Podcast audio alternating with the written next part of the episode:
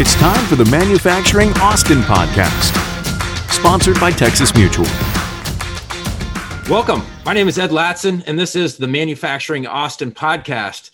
Today, our guest is Andy Salo, owner of East West Manufacturing, full service contract manufacturer focused on high end PCBs, custom cables, and electromechanical assemblies.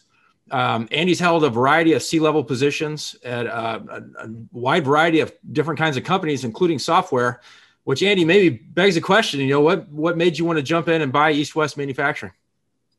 Um, well, probably first because I'm insane. No, I, uh, I, you know, I actually got asked that question from other contract manufacturers, other CMs when I did purchase the the business because they were like, "What were you thinking?" I'm like, "This is this is a hard business."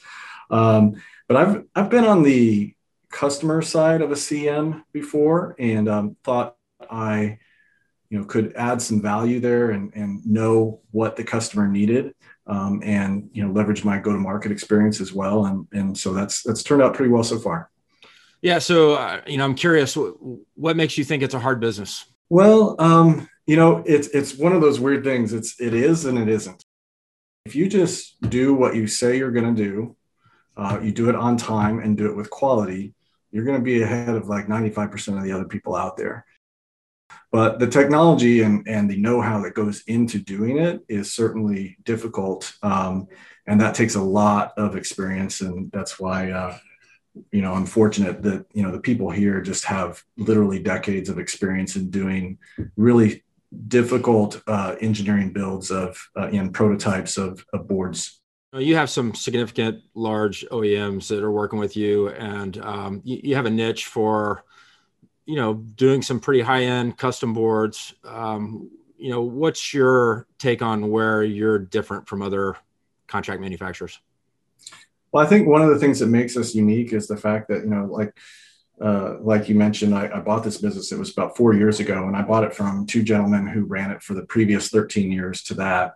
Um, and the company really grew up in the uh, kind of prototype NPI, uh, new product introduction type of space. Um, and when you do that, you see, you know, not just dozens, but hundreds and hundreds of different types of um, you know board layouts um, different components used new technologies being used. Um, and so that prototype and, and, difficult type of thing to build becomes part of the dna and we've carried that dna in the company forward um, and so that helps us even today like even as we're working on larger production projects with with uh, you know large OEM customers like uh, like an Audi for example or a 3M or somebody else. Um, the fact that we've seen a lot of things um, what, we can bring that to the table when they're trying to do a, a, difficult project and we need to help them be successful with it. Because i know that you've seen some significant growth uh, you know over the last four years and I'm, I'm curious you know what set you up for that? Uh, yes we definitely have seen a lot of growth. Um, uh, you know it, it, was really challenging right at the beginning. Um, i would say um, a lot of that was because the company was already successful. Uh, you know, the uh, we have a lot of great customer relationships that were already in place when I got here. Um, and so to a certain extent, when, you know, when you come in as the new guy, really your first order of business is just do no harm, right? Like, uh, um, you know, the, the, the, the car is already going down the freeway and you know you've got to change tires while you're going down the freeway and keep it going and so really part of it is making sure employees feel safe and and that everything is good and, and still going forward as as they expect um, and then the other piece of that is of course customers and making sure that customers don't experience a, a negative change in any way um, and that things are just moving forward as they would expect. That's that's really the biggest challenge is just, you know, it's already a moving vehicle and you just need to kind of jump in and go. Talk about, you know, employee relationships and, and building that. How much is that uh, do you still focus on? And, and, you know, what we're really talking about, I guess, is culture. So I'm curious how much yeah. is that as a point of emphasis for you now? Culture eats strategy for lunch, uh, I believe is very true. Um, and uh, so to, uh, there's, there's so many things that go into that. I mean, I could probably spend a whole day talking just about culture, but uh, a lot of it is just do people know their value? You know, do employees know how they're contributing and feel valuable? Um, I think part of the way that you uh, enable that to happen is um, uh, I'm a big believer in servant leadership. So, you know, I always say that you don't work for me, I work for you, um, and we all work for sales, right? So uh, we're kind of all in this together. Um, and uh, you know, it's really my job is to just make your job easier. You know, even the people that were here when I got here had already been here five, ten, sometimes 15 years. And we've just, you know, extended that, right? So um, I think people stay where they're happy, right? And um, that's really a testament to uh, you know the, what the company had done before I got here and what we've continued to do. Um, and then I don't think you really have so many of those issues. I mean, obviously you do have issues you need to address once in a while that you know any organization would. Um, but part of that is that, you know when when you're so busy like like we are right now when when you're a contract manufacturer and I, I sometimes say that if you're in contract manufacturing and you aren't really busy right now then then something's wrong right like and, and a customer would i would say the same thing to a customer like you should be really busy because there's a lot of work out there. And when um, when employees are working hard on a lot of different projects there's almost like no time for politics. There's no time to you know argue about anything. You just got you got to get your stuff done. You know what is it that you like about the electronic space? Have a computer science background have a technical background um, and we all see electronics all the time and everything right? Our phones uh, the computers that we're using right now um, but being in contract manufacturing you get to see so many different industries apply technology in new innovative ways that you had never dreamed of, frankly.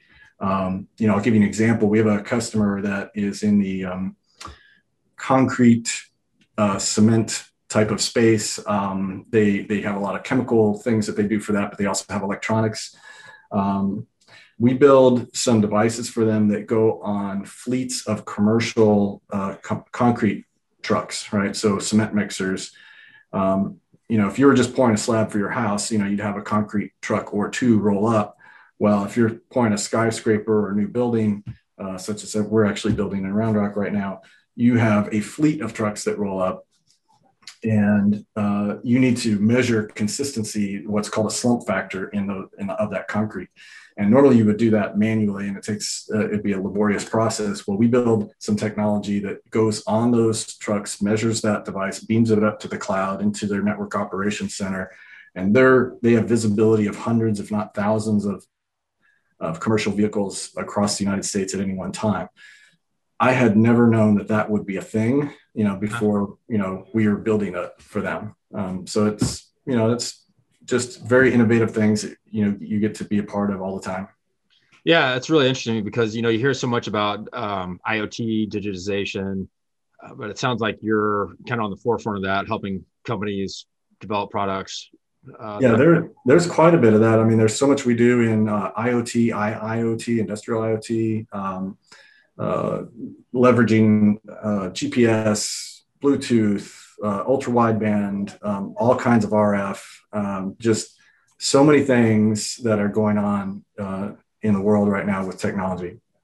You know, talk about your approach to customer relationships and and um, you know your philosophy there.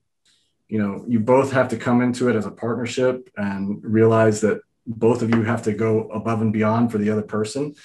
Um, and uh, you know we understand that we are essentially the manufacturing arm for that OEM, and are doing our best to make sure that things are designed for manufacturing, that that we are doing things on time, et cetera. Um, and then when there's issues, if there's an issue in manufacturing or something's not working in test, for example, you need a collaborative uh, environment where you can kind of work with that customer and make sure you solve the problem really quickly. Um, and so that's how I usually describe it. It's and it's um, you know we know the critical piece that we are of that right to get we're the last piece to before it gets out the door right like is usually the people have spent months if not years developing a new product And when you're, and then they say, okay, well, we need it tomorrow. so, you know, you're, you're on the hook to kind of just get it out there really quickly. What are some of your challenges now? Challenges. Oh gosh. Um, you know, I think the biggest is just, uh, growing and making sure you have enough capacity, right? Um, that's the primary reason why we're building our new facility that, as you know, in Round Rock, we're in a little bit less than 10,000 square feet right now. In our current facility, we're building a 43,000 square foot uh, state of the art facility in Round Rock, um, adding SMT capacity, uh, surface mount technology, and just growing the business, right? Like we, we just literally need more space. We're, we're busting at the seams. Um, so I would say that's the, you know, the biggest challenge right now as, as far as like internal and customer challenge. Um, but, uh, you know, there's quite a few, uh, you know, just environmental challenges as well, economic environment, supply chain, all kinds of things right now going on in the industry. Yeah, let's let's talk about supply chain because uh, you know what a year. I mean, you know, there's we got a pandemic. Um, you know, we have these uh, global disruption from politics. Uh, you know, as we record this, there is a uh, ship trapped in the Suez Canal, you know, blocking products. Yeah. Like, what, what has that meant for you uh, in particular? Yeah, I was, I'll tell you, I was seeing those. I was just literally watching this this morning on those memes on Twitter now of like all these guys coming up with unique ways to move that ship out of the way. Um, it's kind of crazy, um, but it is emblematic of just the issues that are happening right now because some of them are on that shipping side, just the shipping freight, like literally you can't get uh, dock, certain docks and you know in the United States are backed up for weeks. Um, so you have the whole shipping issue, right? Um, but then you have a whole lot of um, just uh, component availability, uh, ICs, you know, um, the integrated circuits, the the just things that like either don't exist, you can't find them anywhere on the planet, or the manufacturers are backed up. You know, they're giving you uh, 52 week lead times or 28 week lead times, right? It's um, it makes it very difficult to build anything if you don't have the raw materials to do so. Yeah, it's got to be frustrating uh, to have customers have that pull, but not have the parts to be able to make make the product.